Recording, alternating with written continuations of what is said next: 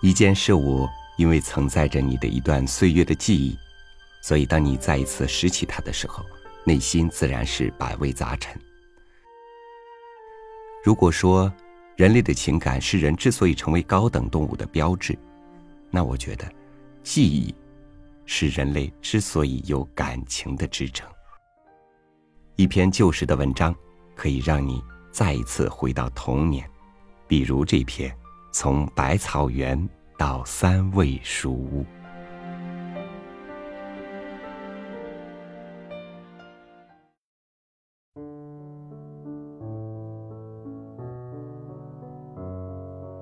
我家的后面有一个很大的园，相传叫做百草园。现在是早已并屋子一起卖给朱文公的子孙了。连那最末次的相见，也已经隔了七八年，其中似乎却早只有一些野草，但那时却是我的乐园。不必说碧绿的彩旗、光滑的石井栏、高大的皂荚树、紫红的桑葚，也不必说蝉鸣在树叶里长吟，肥胖的黄蜂伏在菜花上。清洁的脚天子，忽然间从草间直窜向云霄里去了。单是周围的短短的泥墙根一带，就有无限趣味。游灵在这里低唱，蟋蟀们在这里弹琴。翻开断砖来，有时会遇见蜈蚣，还有斑毛。倘若用手指按住它的脊梁。便会啪的一声，从后窍喷出一阵烟雾。何首乌藤和木莲藤缠络着，木莲有莲房一般的果实，何首乌有臃肿的根。有人说，何首乌根是有像人形的，吃了便可以成仙。我于是常常拔它起来，牵连不断的拔起来。也曾因此弄坏了泥墙，却从来没有见过有一块根像人样。如果不怕刺，还可以摘到覆盆子，像小珊瑚珠汆成的小球，又酸又甜，色味儿都比桑葚要好得远。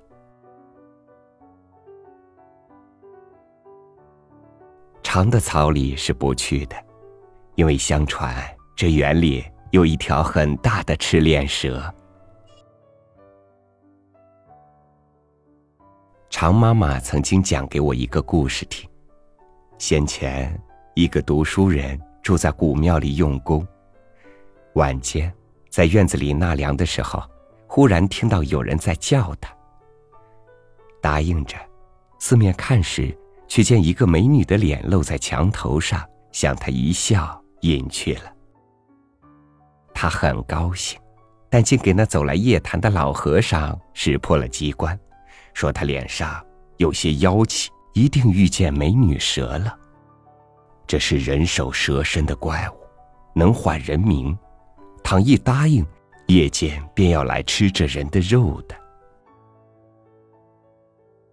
他自然吓得要死，而那老和尚却倒无妨，给他一个小盒子，说只要放在枕边。便可高枕而卧。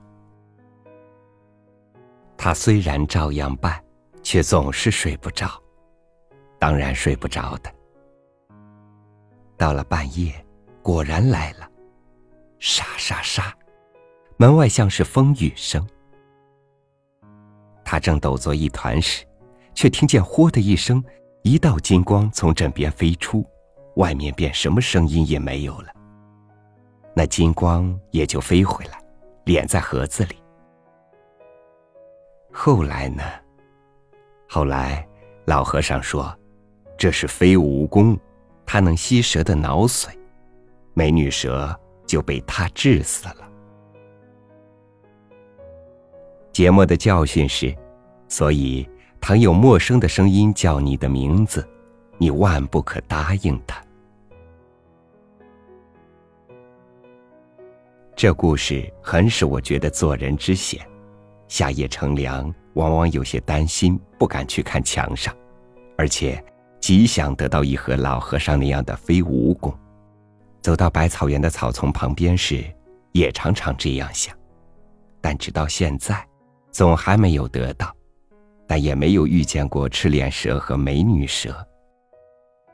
叫我名字的陌生声音自然是常有的，然而都不是美女蛇。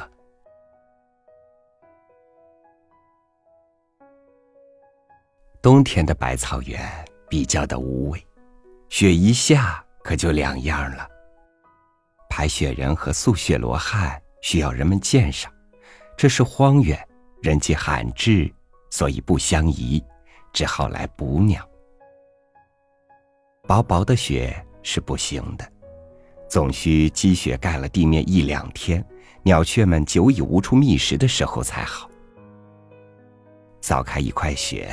露出地面，用一只短棚支起一面大的竹筛来，下面撒些鼻骨，棒上系一条长绳，人远远的牵着，看鸟雀下来啄食。走到竹筛底下的时候，将绳子一拉，便罩住了。但所得的是麻雀居多，也有白颊的张飞鸟，性子很躁，养不过夜的。这是闰土的父亲所传授的方法，我却不大能用。明明见他们进去了，拉拉绳，跑去一看，却什么都没有，费了半天力，捉住的不过三四只。闰土的父亲是小半天便能捕获几十只，装在插袋里，叫着撞着的。我曾经问他得失的缘由，他只静静的笑道。你太性急，来不及等他走到中间去。我不知道为什么家里的人要将我送进书塾里去了，而且还是全城中成为最严厉的叔叔。也许是因为把何首污毁了泥墙吧，也许是因为将砖头抛到坚壁的梁家去了吧，也许。是因为站在石井栏上跳下来吧，都无从知道。总而言之，我将不能唱到百草园了。阿德，我的蟋蟀们，啊的，我的覆盆子们和木莲们。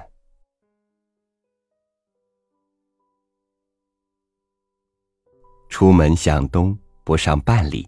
走过一道石桥，便是我的先生的家了。从一扇黑油的竹门进去，第三间是书房，中间挂着一块匾道：“三味书屋”。匾下面是一幅画，画着一只很肥大的梅花鹿伏在古树下。没有孔子牌位，我们便对着那匾和鹿行礼。第一次算是拜孔子，第二次。算是拜先生。第二次行礼时，先生便和蔼的在一旁打理。他是一个高而瘦的老人，须发都花白了，还戴着大眼镜。我对他很恭敬，因为我早听到他是本城中极方正、质朴、博学的人。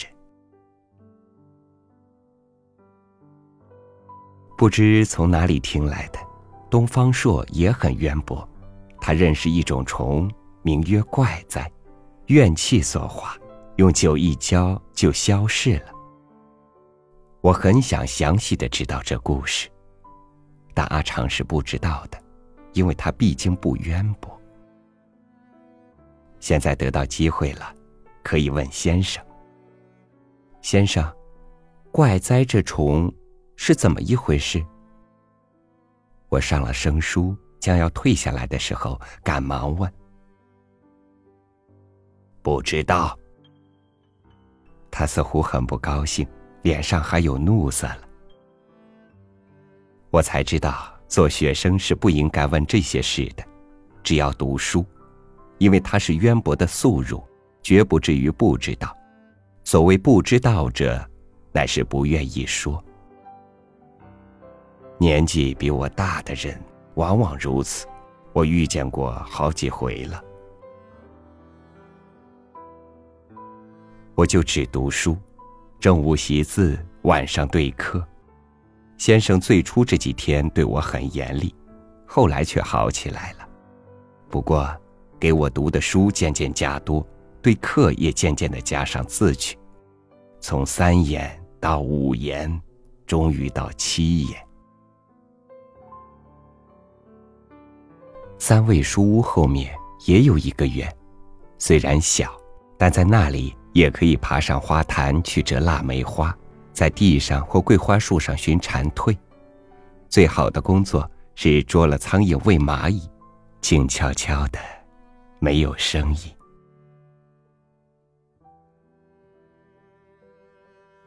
然而同窗们到园里的太多太久，可就不行了。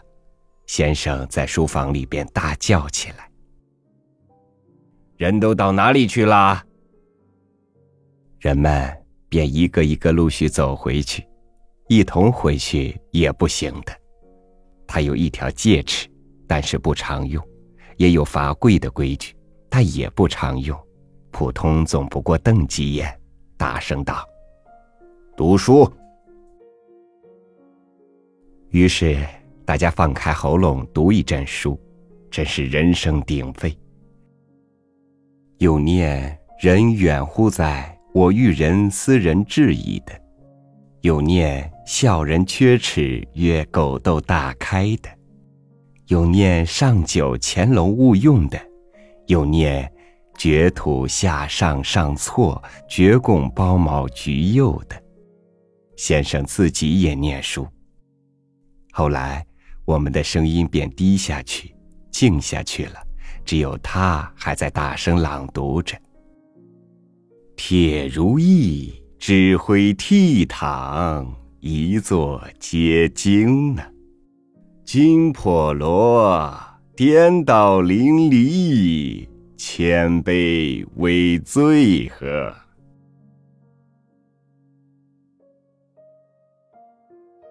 我疑心这是极好的文章，因为读到这里，他总是微笑起来，并且将头扬起，摇着，向后面熬过去，熬过去。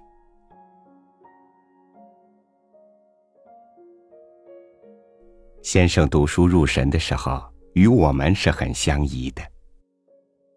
有几个便用纸糊的盔甲套在指甲上做戏，我是画画。用一种叫做井川纸的蒙在小说的绣像上，一个个描下来，像习字时候的影写一样。读的书多起来，画的画也多起来。书没有读成，画的成绩却不少了。最成片段的是《荡寇志》和《西游记》的绣像，都有一大本后来因为要钱用。卖给一个有钱的同窗了。他的父亲是开锡箔店的，听说现在自己已经做了店主，而且快要升到绅士的地位了。这东西早已没有了吧？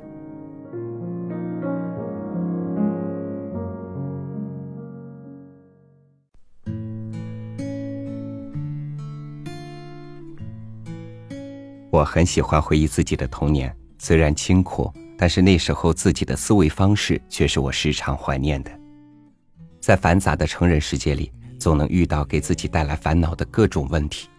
这个时候，我想象着找回自己童年时候的心境，即使问题不能得到解决，也能觉得释然很多。这或许就是人们常说的“不忘初心”的最初的初心吧。感谢您收听今天的文章。欢迎关注微信公众号“三六五读书”，欣赏更多精彩。我是超宇，明天见。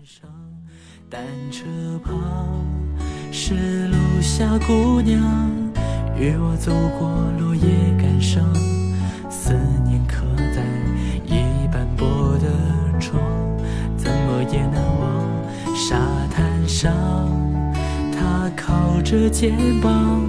海面倒映着模样，晚风吹散了浪，眼看着快要消失，快要追不上，谁选择被遗忘？漂泊去远方，任岁月带他流浪，是动人的旋律，唤醒了记忆，又回到最初的时光，就让纪念定格画面。那天夕阳，断线风筝写着愿望，转身不见飘向了何方？谁选择被遗忘？漂泊去远方，任岁月带他流浪。时间也太漫长，漫长去原谅，错过又何必放心上？就算某天你也会在收音机旁，聆听着时光，永远停留在过往。